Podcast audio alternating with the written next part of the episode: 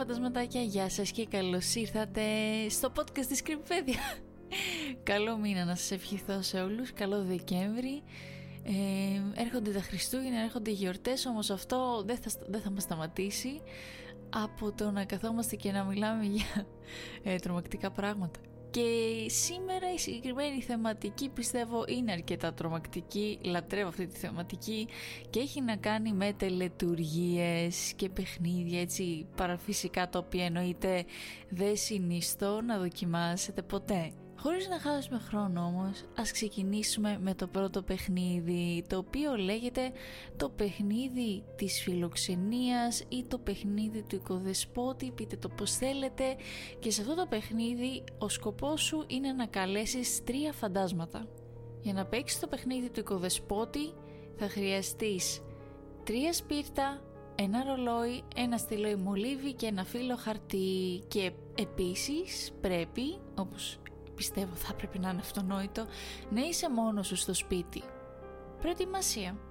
Επιλέγουμε ένα δωμάτιο μέσα στο σπίτι μας. Το δωμάτιο αυτό πρέπει να είναι ένα μικρό άδειο δωμάτιο χωρίς παράθυρα. Μπορεί να είναι μια ντουλάπα, ένα μπάνιο ή οποιοδήποτε άλλο είδους δωματίου.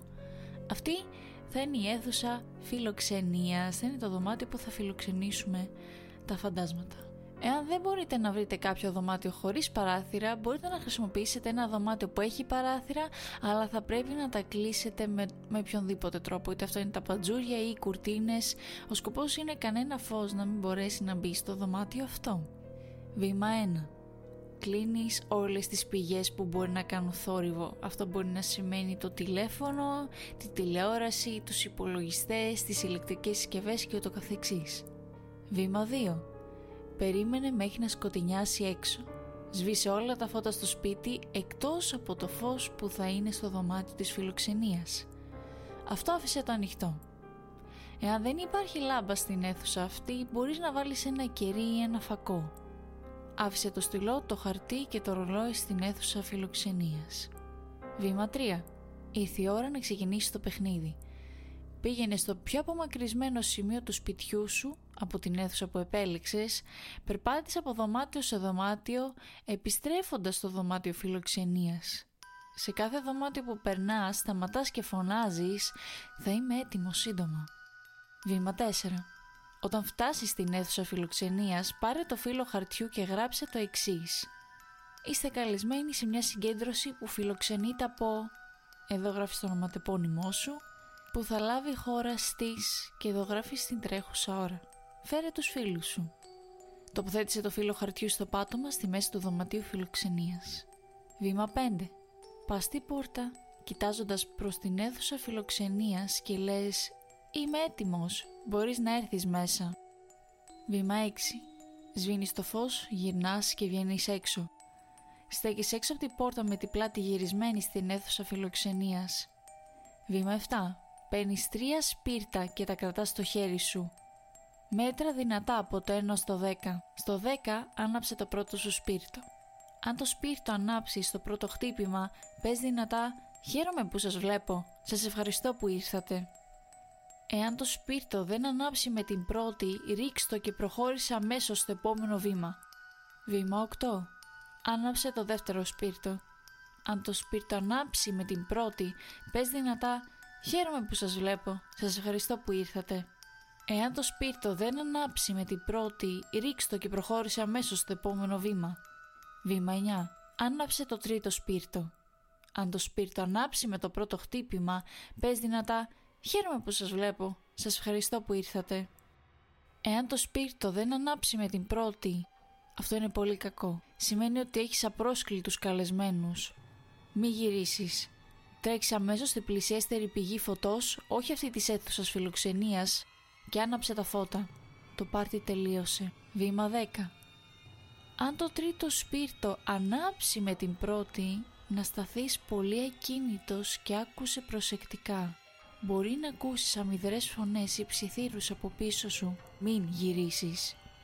Για να τερματίσεις το παιχνίδι του οικοδεσπότη, πες δυνατά «Σας ευχαριστώ που ήρθατε. Αντίο». Στη συνέχεια περπάτησε στη πλησιέστερη πηγή φωτός και άναψε τα φώτα. Το παιχνίδι τελείωσε και οι καλεσμένοι σου έφυγαν.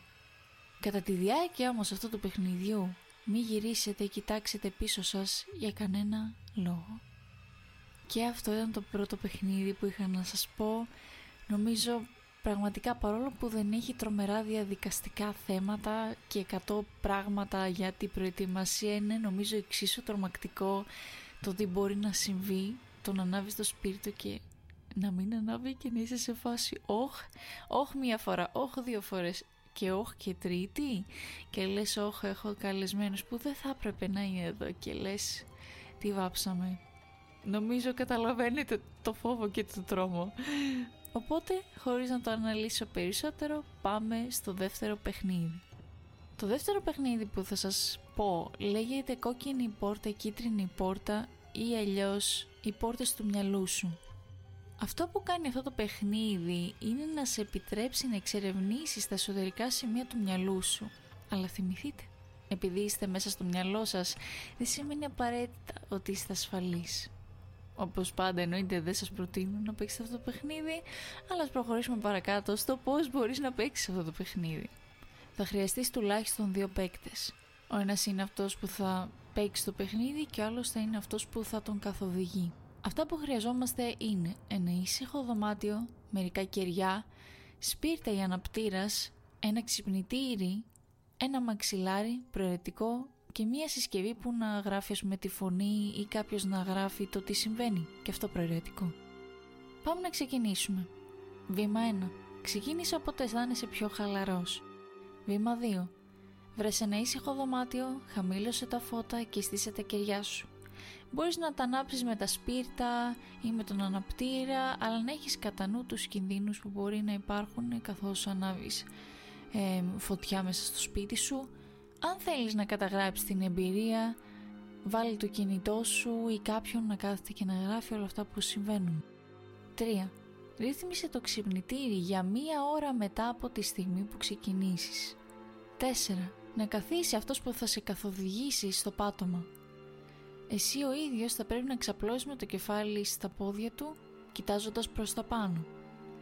Μπορείς να χρησιμοποιήσεις το μαξιλάρι σου άμα θέλεις. Και τώρα κλείσε τα μάτια σου. 5.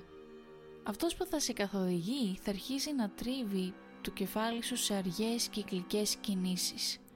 Το τέμπο πρέπει να είναι σταθερό και το συνολικό συνέστημα χαλαρωτικό. Κράτα τα μάτια σου κλειστά. 6.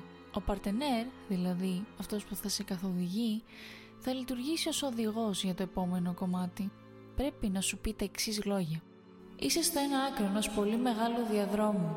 Υπάρχουν πολλές πόρτες και στις δύο πλευρές αυτού του διαδρόμου που εκτείνονται σε όλο το μήκος. Θέλω να εξερευνήσεις αυτές τις πόρτες και τα δωμάτια πίσω από αυτές. Περιέγραψέ μου αυτό που μπορείς να δεις, να ακούσεις, να αγγίξεις και να αισθανθείς με μεγάλη λεπτομέρεια. Σε αυτό το σημείο θα πρέπει να βρίσκεσαι σε ένα διάδρομο. Διάσχισέ το, εξερευνώντας τις πόρτες που το ευθυγραμμίζουν και τα δωμάτια που διατηρούνται πίσω από αυτές τις πόρτες.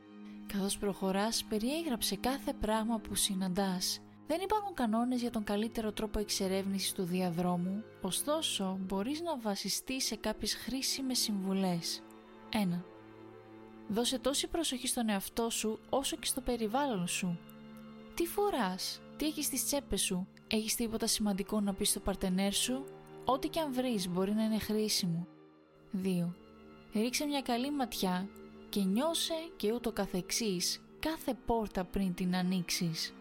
Τι χρώμα είναι, τι μέγεθος έχει, τι σχήμα, πώς μοιάζει το χερούλι, έχει η λαβία συνήθιστη θερμοκρασία; Αυτές οι λεπτομέρειες και πολλές άλλες μπορεί να παρέχουν συμβουλές σχετικά με το τι περιμένει πίσω από την ίδια την πόρτα. 3. Δεν χρειάζεται να ανοίξεις κάθε πόρτα. Εμπιστέψου το ενστικτό σου. Αν αισθάνεσαι ότι δεν πρέπει να μπεις μέσα, μην ανοίξεις την πόρτα. Το κλείσιμο 1. Όταν χτυπήσει το ξυπνητήρι, ο παρτενέρ σου θα πρέπει να σε οδηγήσει πίσω στο πραγματικό κόσμο.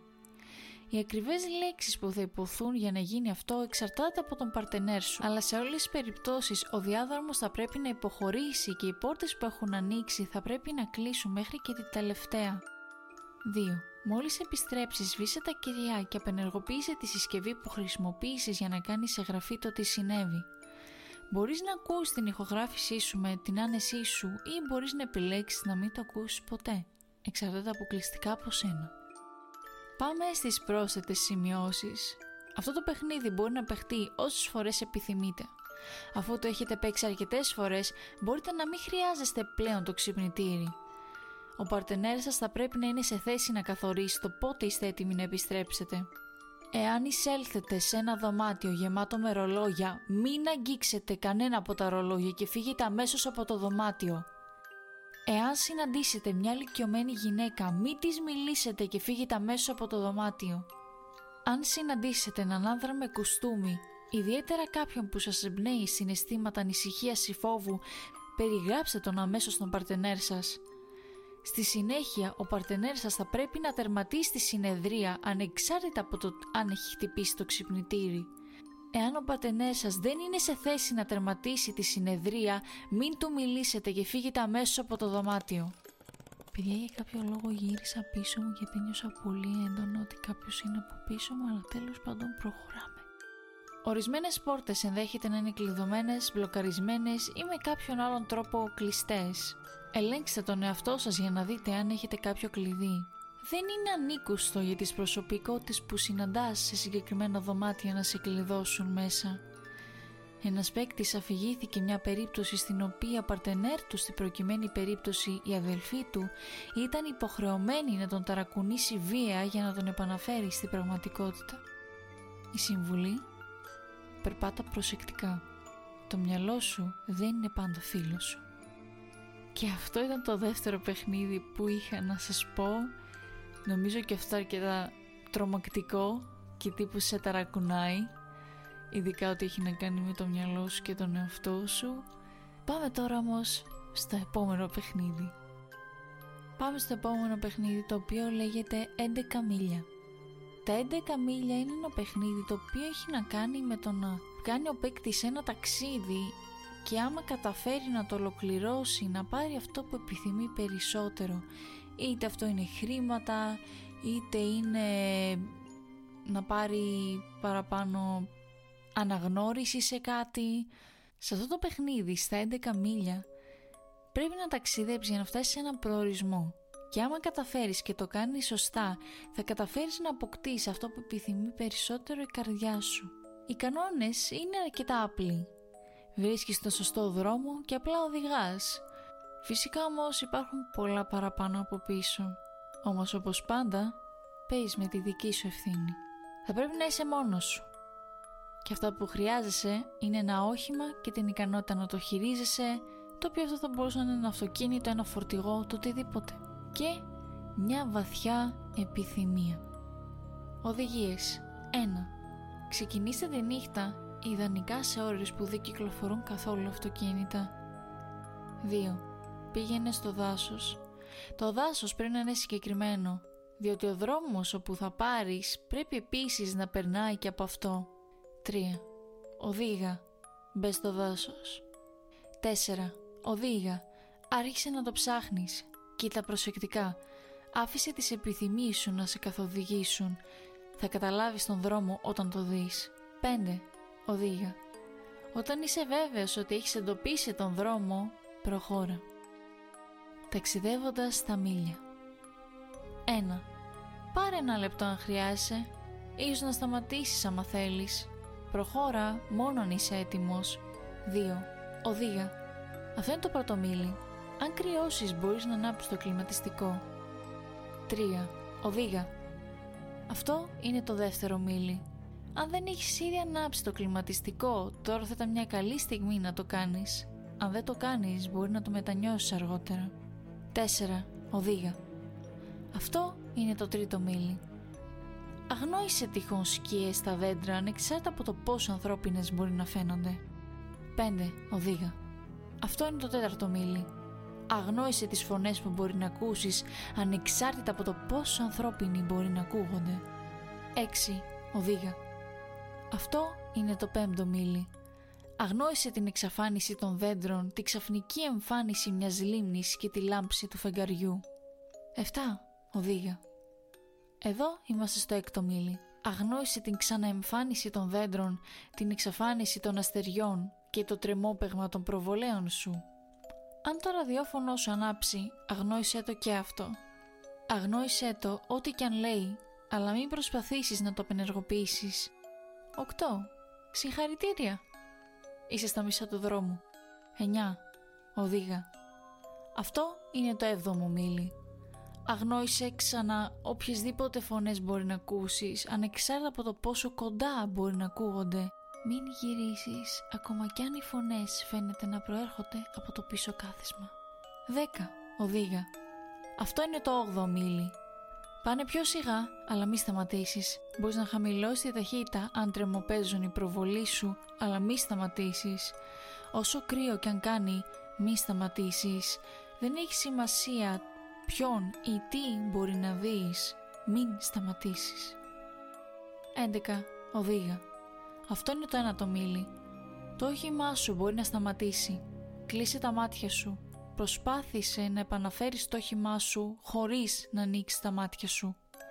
Ό,τι για να ακούσεις, μην ανοίξεις τα μάτια σου. Όταν ξεκινήσεις το όχημά σου, πάτα τον γκάζι όσο πιο γρήγορα μπορείς. Όταν τελειώσει το μίλι, μπορείς να ανοίξεις τα μάτια σου. Μόνο όταν τελειώσει το ένα το μίλι, μπορείς να ανοίξεις τα μάτια σου. 12. Οδήγα. Εδώ είμαστε στο 10ο μίλι. Μην κοιτάξεις το καθρεφτάκι σου. 13. Οδήγα. Εδώ είναι το 11ο μίλι.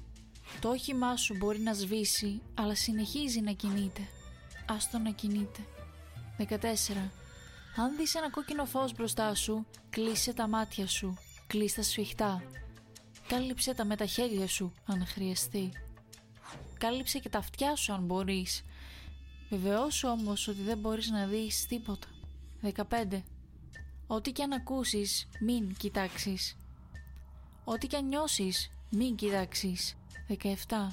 Όση ζέστη και αν κάνει, μην κοιτάξεις. 18. Όταν ξανανοίξεις το αυτοκίνητο, σταμάτα το. Ανοίξε τα μάτια σου. Πάρε ένα λεπτό. Πάρε μια ανάσα. 19. Οδήγα. 1. Οδήγα μέχρι να τελειώσει ο δρόμος. 2. Σταμάτα. 3. Χαλάρωσε. 4. Κλείσε τα μάτια σου. 5. Φαντάσου τη βαθύτερη επιθυμία σου, ακόμα και αν έχει αλλάξει από αυτή που είχες όταν ξεκινούσες το ταξίδι σου. Φαντάσου όχι απλά να το επιθυμείς, αλλά και να το κατέχεις κιόλας. 6. Άνοιξε τα μάτια σου. Αν η επιθυμία σου ήταν αντικείμενο, έλεγξε το πόρτο μπαγκά σου. Αν είναι μικρότερο από αυτό, έλεγξε το πίσω κάθισμα. Αν είναι μικρότερο από αυτό, έλεγξε τις τσέπες σου. Αν η επιθυμία σου δεν ήταν ηλική, γύρνα πίσω στο σπίτι σου, συνέχισε τη ζωή σου και έλεγξε εκεί. Εάν δεν εμφανιστεί αμέσως, περίμενε. Ναι, είσαι υπομονετικός. Θα έρθει. Μπορεί να διαπιστώσετε σε αυτό το σημείο ότι έχετε επιστρέψει στην αρχή του δρόμου. Μπορείς να πας σπίτι ή μπορείς να αρχίσεις το ταξίδι ξανά. Η επιλογή είναι δική σου. Κατά τη διάρκεια του ταξιδιού μην κάνετε κανένα από τα εξής. Μην ενεργοποιήσετε το ραδιόφωνο, το μαγνητόφωνο, τη συσκευή αναπαραγωγής CD, MP3 ή οποιοδήποτε άλλη συσκευή αναπαραγωγής μουσικής. Μην χρησιμοποιήσετε κινητό τηλέφωνο, μην ανοίξετε τα παράθυρα, μην οδηγήσετε γρηγορότερα από 30 μίλια την ώρα και με την καμία μην αφήσετε το αυτοκίνητο. Και κάτι τελευταίο, βάλτε ζώνη ασφαλείας. Θα είναι μια δύσκολη διαδρομή. Και αυτό ήταν το τρίτο παιχνίδι που είχα να σας αφηγηθώ. Ε, αυτό που με τρόμαξε πιο πολύ από όλα είναι ότι σε κάποια φάση λέει ότι πρέπει να κλείσεις τα μάτια σου και να προχωρήσεις μέχρι να τελειώσει ποιο ήταν το ένα το μίλι που τέλος πάντων προχωράς και προχωράς με κλειστά τα μάτια και σε φάση πώς ξέρεις ότι δεν θα πέσω από κανένα γκρεμό δεν θα τρακάρω πουθενά και γενικά όλο αυτό ξέρεις το βράδυ μέσα στο δάσος ναι. Πάμε όμως στο τελευταίο παιχνίδι το οποίο είναι και το αγαπημένο μου. Όχι ότι το έχω παίξει δεν έχω παίξει κανένα από αυτά και δεν έχω σκοπό αλλά σαν ιστορία δεν ξέρω τι λατρεύω. Είναι υπέροχη και είναι σούπερ τρομακτική και αυτό την κράτησε και για το τέλος και λέγεται κόκκινο βιβλίο. Είναι ένα παραφυσικό παιχνίδι από το Μεξικό όπου χρησιμοποιείς ένα βιβλίο για να επικοινωνήσεις με ένα πνεύμα που θα απαντάει σε ερωτήσεις σου και θα προβλέψει το μέλλον. Για να παίξεις αυτό το παιχνίδι χρειάζεσαι ένα κόκκινο σκληρόδετο βιβλίο χωρίς εικόνες και τουλάχιστον ένα κόκκινο κερί για να ανάψεις το δωμάτιο. Το παιχνίδι μπορεί να παιχτεί μόνο από δύο ή περισσότερα άτομα. Βήμα 1. Τοποθέτησε την παλάμη του χεριού σου στο εξώφυλλο του βιβλίου, κλείσε τα μάτια σου και πες δυνατά «Κόκκινο βιβλίο, μπορώ να μπω στο παιχνίδι» Βήμα 2. Κρατώντας τα μάτια σου κλειστά, άνοιξε το βιβλίο σε μια τυχαία σελίδα και τοποθέτησε το δίκτυ του χεριού σε μια πρόταση. Αυτή θα πρέπει να είναι η απάντηση στην ερώτησή σου και θα πρέπει να το ερμηνεύσεις εσύ. Βήμα 3. Εάν η απάντηση είναι θετική, μπορείς να παίξεις το παιχνίδι. Εάν η απάντηση είναι αρνητική ή δεν έχει νόημα, η ερώτηση μπορεί να μην ήταν καλά διατυπωμένη ή η επαφή με το πνεύμα δεν ήταν αρκετά καλή. Σε αυτή την περίπτωση πρέπει να προσπαθήσεις ξανά. Βήμα 4. Ο καθένας μπορεί με τη σειρά του να κάνει ερωτήσεις και το πνεύμα θα τις απαντάει μέσω του βιβλίου. Βήμα 5. Για να τελειώσει το παιχνίδι θα πρέπει να ρωτήσεις «Κόκκινο βιβλίο μπορώ να φύγω από το παιχνίδι» Δεν μπορείς να δερματίσεις το παιχνίδι μέχρι όλοι οι παίκτες να έχουν την άδεια να φύγουν. Τώρα που ξέρετε πώς να το παίζετε θα σας πω για την εμπειρία μου λέει ένας χρήστης. Ήμασταν τέσσερις, ο Σαντιάγκο, ο Σεμπάστιαν, ο Καμίλο και εγώ. Μαζευτήκαμε στο σπίτι μου όταν αποφασίσαμε να παίξουμε αυτό το παιχνίδι.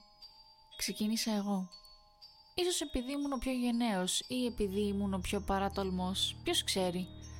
Το θέμα είναι ότι ήμουν ο πρώτος που πήρε το βιβλίο. Έκλεισα τα μάτια μου και είπα «Κόκκινο βιβλίο, μπορώ να μπω στο παιχνίδι» Άνοιξα μια τυχαία σελίδα στο βιβλίο και έβαλα το δάχτυλό μου. Η απάντηση ήταν κάτι εντελώς ακαταλαβίστικο και έτσι έδωσα το βιβλίο στον Σαντιάγκο, ο οποίος επανέλαβε αυτό που έκανα. Έβαλε το δάχτυλό του σε μια καινή σελίδα και έτσι παρέδωσε το βιβλίο στον Καμίλου. Συνεχίσαμε για αρκετές φορές, χωρίς να πάρουμε την κατάλληλη απάντηση, μέχρι που τελικά συνέβη κάτι. Ήταν η σειρά του Καμίλου, οπότε είπε: Κόκκινο βιβλίο, μπορώ να πω στο παιχνίδι. Η πρόταση που υπέδειξε ήταν «Θα σου δώσω μια ευκαιρία». Τελικά ένας από εμάς είχε καταφέρει να μπει στο παιχνίδι. Ο Καμίλο πήρε επίσης μια θετική απάντηση, οπότε ήταν η σειρά μου. Έκλεισα τα μάτια μου και συγκεντρώθηκα όσο μπορούσα. «Κοκκίνο βιβλίο μπορώ να πω στο παιχνίδι σου» ρώτησα. Η απάντηση που πήρα με άφησε μπερδεμένο. Κάποιος που επιμένει θα πετύχει το στόχο του. Φυσικά το ερμήνευσα ως θετική απάντηση. Ήθελα να μπω στο παιχνίδι γιατί πέθαινα να κάνω μία ερώτηση αλλά έπρεπε να περιμένω τη σειρά μου. Πέρασα το βιβλίο στο Σαντιάγκο αλλά δεν πήρε την κατάλληλη απάντηση στην ερώτησή του. Ο Καμίλο πήρε το βιβλίο, σκέφτηκε για λίγο και τελικά ρώτησε «Κοκκίνο βιβλίο, υπάρχει κάποιο φάντασμα σε αυτό το σπίτι» Άνοιξε το βιβλίο και η απάντηση ήταν «Ο άνθρωπος πάντα ψάχνει για απαντήσεις στο άγνωστο». Αυτή η απάντηση μας άφησε έκπληκτους αλλά ήταν η σειρά του Σεμπάστιαν στη συνέχεια. Πήρε άδεια να μπει στο παιχνίδι. Ήμουν τόσο ενθουσιασμένος που τελικά ήταν η σειρά μου. Δεν ήξερα πόσο θα μετάνιωνα, ρωτώντας «Κόκκινο βιβλίο, θα είμαι ασφαλής απόψε». Αυτή είναι η απάντηση που έλαβα. Δύο άντρες εμφανίστηκαν και τα όνειρά τους μετατράπηκαν σε εφιάλτες. Τα κυριά που είχα αφήσει στο τραπέζι έτρεμαν αλλά δεν έσβησαν. Κοίταξα τους φίλους μου και δεν μπορούσα να σταματήσουν να γελάνε με την τρομαγμένη έκφραση στο πρόσωπό μου. Νομίζω ότι απόψε θα πρέπει να κοιμηθώ με τη μητέρα μου, αστείευτηκε νευρικά ο Καμίλο. Πέρασα το βιβλίο στο Σαντιάγκο. Ρώτησε αν θα μπορούσε να μπει στο παιχνίδι και πήρε αυτή την απάντηση. Φύγε, μακριά! Όχι άλλο. Αυτή τη φορά κοιταχτήκαμε όλοι ευνηδιαστικά. Φαίνονταν κάτι παραπάνω από σύμπτωση. Ο Καμίλο ήταν ο επόμενος και έκανε μια ερώτηση. Κόκκινο βιβλίο, θα συμβεί τίποτα τον φύγω; Η απάντηση ήταν η μητέρα του που τον αγαπούσε τόσο πολύ δεν τον ξαναείδε ποτέ. Η ατμόσφαιρα έγινε βαριά. Ένας κρύος υδρότας έτρεξε στο πρόσωπό μου και για πρώτη φορά φοβήθηκα. «Έι, Καμίλο, Πιστεύεις ότι αυτό σχετίζεται με το σχόλιο σου σχετικά με το ότι θα κοιμηθείς με τη μαμά σου απόψε; ρώτησε ο Σαντιάγκο. Σκόσε, γρίλησε ο Καμίλο. Ακούγαμε το φόβο στη φωνή του. Αυτό με ανατριχιάζει, είπε ο Σεμπάστιαν καθώς κοιτούσε γύρω του με μανία. Ίσως να πρέπει να σταματήσουμε να παίζουμε τώρα. Όχι ακόμα, απάντησε ο Καμίλο. Πρέπει να βγούμε από το παιχνίδι πρώτα, σωστά; Ο Σεμπάστιαν πήρε το βιβλίο και ρώτησε «Κόκκινο βιβλίο, μπορώ να φύγω από το παιχνίδι» Ακολούθησε τα βήματα και διάβασε την απάντηση «Μόνο δύο μπορούν να φύγουν» Και έτσι βγήκε από το παιχνίδι. Ήταν η σειρά μου μετά. Έβαλα το χέρι μου στο βιβλίο και ρώτησα «Κόκκινο βιβλίο, μπορώ να φύγω από το παιχνίδι» Είσαι ελεύθερος να κάνεις ό,τι θέλεις χωρίς να τιμωρηθείς Χαμογέλασα. Αυτή ήταν η απάντηση που έψαχνα Βγήκα κι εγώ έξω επειδή το βιβλίο δεν το επέτρεψε ποτέ να μπει στο παιχνίδι, ο Σαντιάγκο δεν χρειαζόταν κιόλας να ζητήσει άδεια για να βγει. Κι έτσι έμεινε μόνο ο Καμίλο. Τα χέρια του έτρεμαν καθώς έπαιρνε το βιβλίο, έκλεισε τα μάτια του και ρώτησε «Κόκκινο βιβλίο, μπορώ να φύγω από το παιχνίδι» Άνοιξε το βιβλίο και διάβασε την απάντηση. Για την αιωνιότητα. Τα μάτια του Καμίλο γούρλωσαν Επανέλαβε ξανά την ερώτηση με τη φωνή του να τρέμει από φόβο. Η απάντηση ήταν «Και έρχεται από το σκοτάδι, καταδιώκοντας αδυσόπιτα». Ο Σεμπάστιαν και εγώ γελάσαμε νευρικά. Δεν ήταν αστείο, απλά προσπαθούσαμε να κρύψουμε το φόβο μας. Ο Καμίλο μας κοίταξε οργισμένα. Μείναμε σιωπηλοί. Έκλεισε τα μάτια του, πήρε μια βαθιά ανάσα και ρώτησε με αγωνία αν μπορούσε να φύγει από το παιχνίδι. Αυτή είναι η απάντηση που έλαβε Τίποτα δεν μπορεί να σε σώσει τώρα. Ξαφνικά τα κυρία τρεμόπηξαν και έσβησαν. Βυθιστήκαμε στο σκοτάδι. Τρομοκρατημένοι όλοι πέσαμε στα πόδια μας, τρέξαμε έξω από την πόρτα και φύγαμε από το σπίτι. Ο Καμίλο δεν σταμάτησε όταν βγήκε έξω. Απλά συνέχιζε να τρέχει. Του φωνάξαμε να σταματήσει αλλά δεν φάνηκε να μας ακούει. Ζήτησε από τον Σεμπάστιαν και τον Σαντιέγκο να τον ακολουθήσουν για να βεβαιωθούν ότι είναι καλά. Ήμουν τόσο φοβισμένος που έπρεπε να περιμένω τη μητέρα μου να φτάσει σπίτι πριν μπορέσω να μπω. Εκείνο το βράδυ έλαβα μια κλίση από τον Σαντιέγκο. Μου είπε ότι ο Καμίλο αγνοούνταν. Δεν γύρισε ποτέ σπίτι. Κάπου στην πορεία εξαφανίστηκε. Προσπαθήσαμε να το τηλεφωνήσουμε αλλά το κινητό του ήταν κλειστό. Δεν ξαναείδαμε τον Καμίλο. Η αστυνομία ειδοποιήθηκε και οργανώθηκε μεγάλη έρευνα αλλά δεν βρέθηκε κανένα ίχνος του. Μέχρι και σήμερα κανείς δεν ξέρει τι του συνέβη. Απλά εξαφανίστηκε. Οι γονείς του ακόμα τον ψάχνουν, αλλά σε αυτό το σημείο οι περισσότεροι από εμάς έχουμε εγκαταλείψει τις ελπίδες μας. Κάθε βράδυ, πριν κοιμηθώ, μια φράση συνεχίζει να αντυχεί στο κεφάλι μου. Δύο άντρες ήρθαν και τα όνειρά τους μετατράπηκαν σε φιάλτες. Και αυτή ήταν η τελευταία ιστορία που είχα να σας... Βασικά τελευταίο παιχνίδι που είχα να σας διηγηθώ Α, πραγματικά, ελπίζω να σας άρεσε πραγματικά. Ε, εγώ γουστάρω φούλο αυτό το παιχνίδι. Εννοείται και τα υπόλοιπα που σας διηγήθηκα, αλλά αυτή η ιστορία είναι wow. Τέλος πάντων. Ε, όσοι είστε καινούργοι, καλώς ήρθατε στην Κρυβιπέδια, στο podcast όπου μιλάμε για το οτιδήποτε παραφυσικό, τρομακτικό, μυστήριο, περίεργο. Ναι. Ε, άμα θέλεις να βρεις το podcast στο Instagram, πάτα παπάκι Κρυβιπέδια και να σε ευχαριστήσω εσένα και οποιονδήποτε άλλο κάθεται και το ακούει. Σας ευχαριστώ πάρα πολύ παιδιά και την υποστήριξή σας. Πραγματικά είστε απίστευτοι. Το τι νούμερα φτάσαμε στο rap του 2021 είναι πραγματικά απίστευτα. Ελπίζω να σας αρέσει το υλικό που ανεβαίνει και θα ανέβει. Ανυπομονώ να σας τα δείξω. Και ναι, σας εύχομαι καλό βράδυ καλή συνέχεια ή βασικά καλή σας μέρα όποτε και αν το ακούτε και ναι, θα τα πούμε σε ένα επόμενο επεισόδιο της Κρυμπέδια και bye bye!